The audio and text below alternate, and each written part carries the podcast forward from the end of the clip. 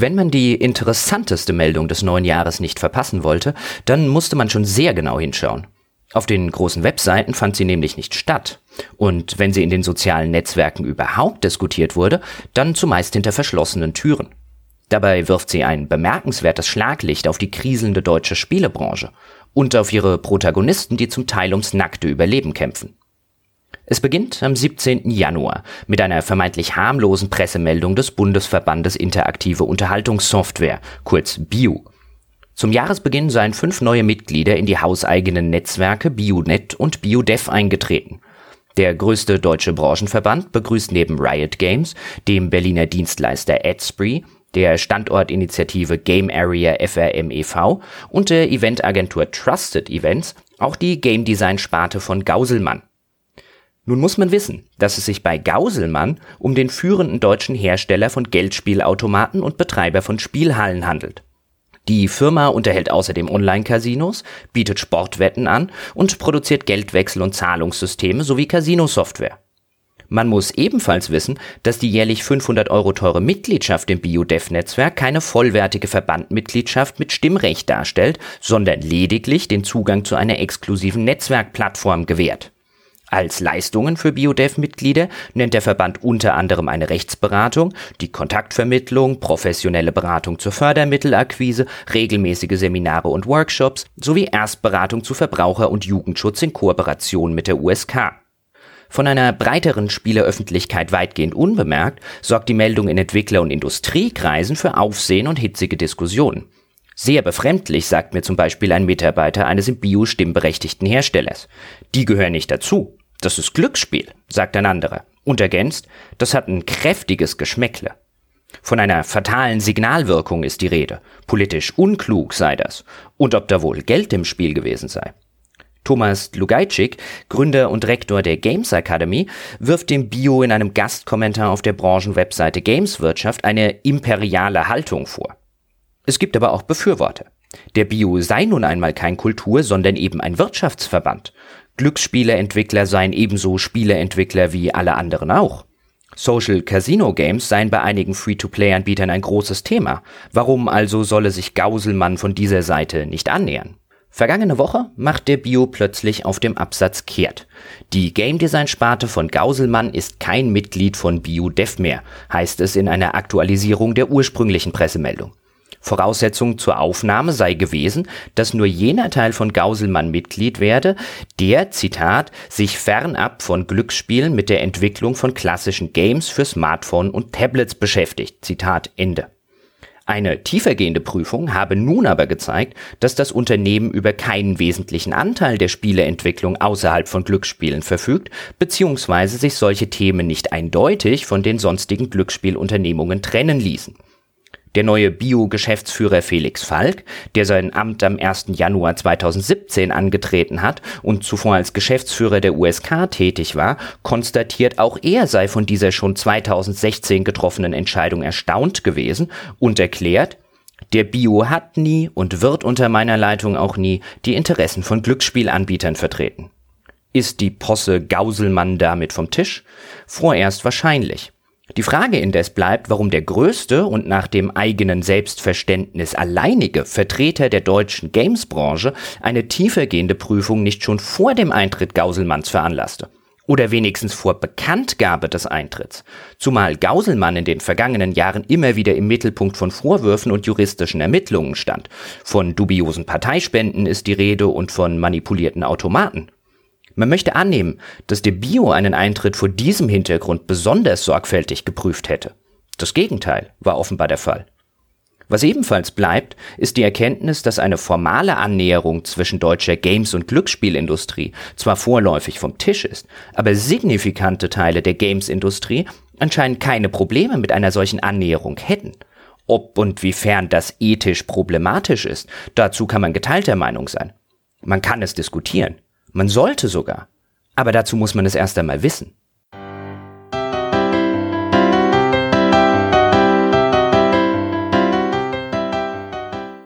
Während die Causa Gauselmann gewissermaßen im journalistischen Hinterzimmer stattfand, stand eine andere Meldung tagelang im medialen Rampenlicht. Auch sie wirft ein Schlaglicht auf diese Branche und auch in ihrem Fall lohnt eine nähere Betrachtung. Was war passiert? Die Entwickler der Gefängnissimulation Prison Architect hatten Post vom britischen Roten Kreuz bekommen, weil ihr Spiel an einigen Stellen das Rote Kreuz verwendet. Der Anwalt des Roten Kreuzes verwies in dem Schreiben unter anderem darauf, dass das Symbol durch die Genfer Konvention und den britischen Geneva Conventions Act von neunzehnhundertsiebenundfünfzig geschützt sei und bat darum, es zu entfernen. Die daraus resultierenden Meldungen erscheinen bemerkenswert. Und zwar nicht deshalb, weil viele Medien reißerisch irreführend behaupteten, man könne die Entwickler von Prison Architect nun als Kriegsverbrecher bezeichnen, mithin sogar offiziell. Das kann man bedauerlich finden, aber es ist wahrscheinlich die notwendige Konsequenz einer medialen Entwicklung, in der die Meldung von heute der chinesische Sack Reis von morgen ist. Bemerkenswert finde ich allerdings, dass abseits der ursprünglichen P C-Gamer-Story niemand den ernsthaften Versuch unternommen zu haben scheint, die Position des Roten Kreuzes zu verstehen oder den eigenen Lesern verständlich zu machen. Liest man diese Meldung, dann muss man beinahe zwangsläufig zu dem Schluss gelangen, dass das Rote Kreuz einen armen kleinen Spieleentwickler schlägermäßig mit dem Kopf in die Schultoilette steckt, kapitalistisch auf seinen Markenrechten besteht und Spendengelder für Abmahnanwälte missbraucht. Ein Eindruck, der von den Prison Architect-Entwicklern in einem Video übrigens nachdrücklich untermauert wird. Warum also sollte man einer solchen Organisation noch etwas spenden? Schämen sollen die sich. Und überhaupt, wieso bellt das Rote Kreuz ausgerechnet diesen kleinen, sympathischen Baum an, wo andere Spiele großer Hersteller das Symbol doch auch schon benutzt haben? Nun, möglicherweise deshalb, weil Großbritannien nach dem bereits erwähnten Geneva Conventions Act von neunzehnhundertsiebenundfünfzig mithin die weltweit schärfsten nationalen Regelungen zur Darstellung des Roten Kreuzes eingeführt hat und die Entwickler von Prison Architect ihren Sitz in England haben. Und möglicherweise geht es dem Roten Kreuz auch gar nicht um Markenrechte. Oder darum, einem kleinen Spieleentwickler vor den Bug zu schießen, bloß weil man kann. Möglicherweise geht es ihm um das Leben seiner Mitarbeiter. Das Symbol ist geschützt, weil die humanitäre Arbeit des Roten Kreuzes in Kriegs- und Krisengebieten ohne diesen Schutz unmöglich wäre. Entsprechend gekennzeichnete Personen, Fahrzeuge, Gebäude oder Zelte müssen für alle Konfliktparteien unmissverständlich und in Sekundenbruchteilen als Tabu zu erkennen sein. Sonst sterben Helfer, verwundete Zivilisten. Nun kann man freilich diskutieren, ob die harmlose Darstellung des Symbols in einem Strategiespiel oder in einem Film dazu geneigt wäre, diese Signal- und Tabuwirkung zu untergraben. Vielleicht ist sie das nicht. Aber was, wenn doch? Was, wenn ein völlig verängstigter M G oder Panzerschütze beim Anblick des Roten Kreuzes eben nicht zuerst an Frauen, Kinder, Verwundete und humanitäre Helfer denkt, sondern an die gegnerischen Soldaten aus Battlefield, das Health Pack aus Doom oder eben den Krankenwagen aus Prison Architect? Was, wenn er in einer posttraumatischen Stresssituation die tatsächliche Bedeutung des Symbols eine halbe Sekunde nach dem Betätigen des Auslösers realisiert? Ist das abwegig? Möglicherweise. Aber dass das Rote Kreuz dieses Risiko nicht eingehen will, das erscheint mir verständlich. Diskutieren allerdings kann man das. Wahrscheinlich muss man es sogar. Die Genfer Konvention und die daraus entstandenen Gesetze auf Landesebene stammen schließlich noch aus einer Zeit, in der moderne Massenmedien größtenteils noch Science Fiction waren. Sie können die Realität des einundzwanzigsten Jahrhunderts schlechterdings nicht abbilden. Deshalb ist diese Debatte auch nicht neu. Autor und Internetaktivist Cory Doctorow zum Beispiel kritisierte den Umgang des Roten Kreuzes mit medialen Darstellungen seines Symbols schon vor mehr als zehn Jahren. Vielleicht ist es tatsächlich höchste Zeit, dass wir vor diesem Hintergrund über den Einfluss von Spielen sprechen. Vielleicht komme ich am Ende auch zu der Überzeugung, dass meine heutige Position die falsche ist. Aber dazu müssen wir die Position der vermeintlichen Gegenseite verstehen.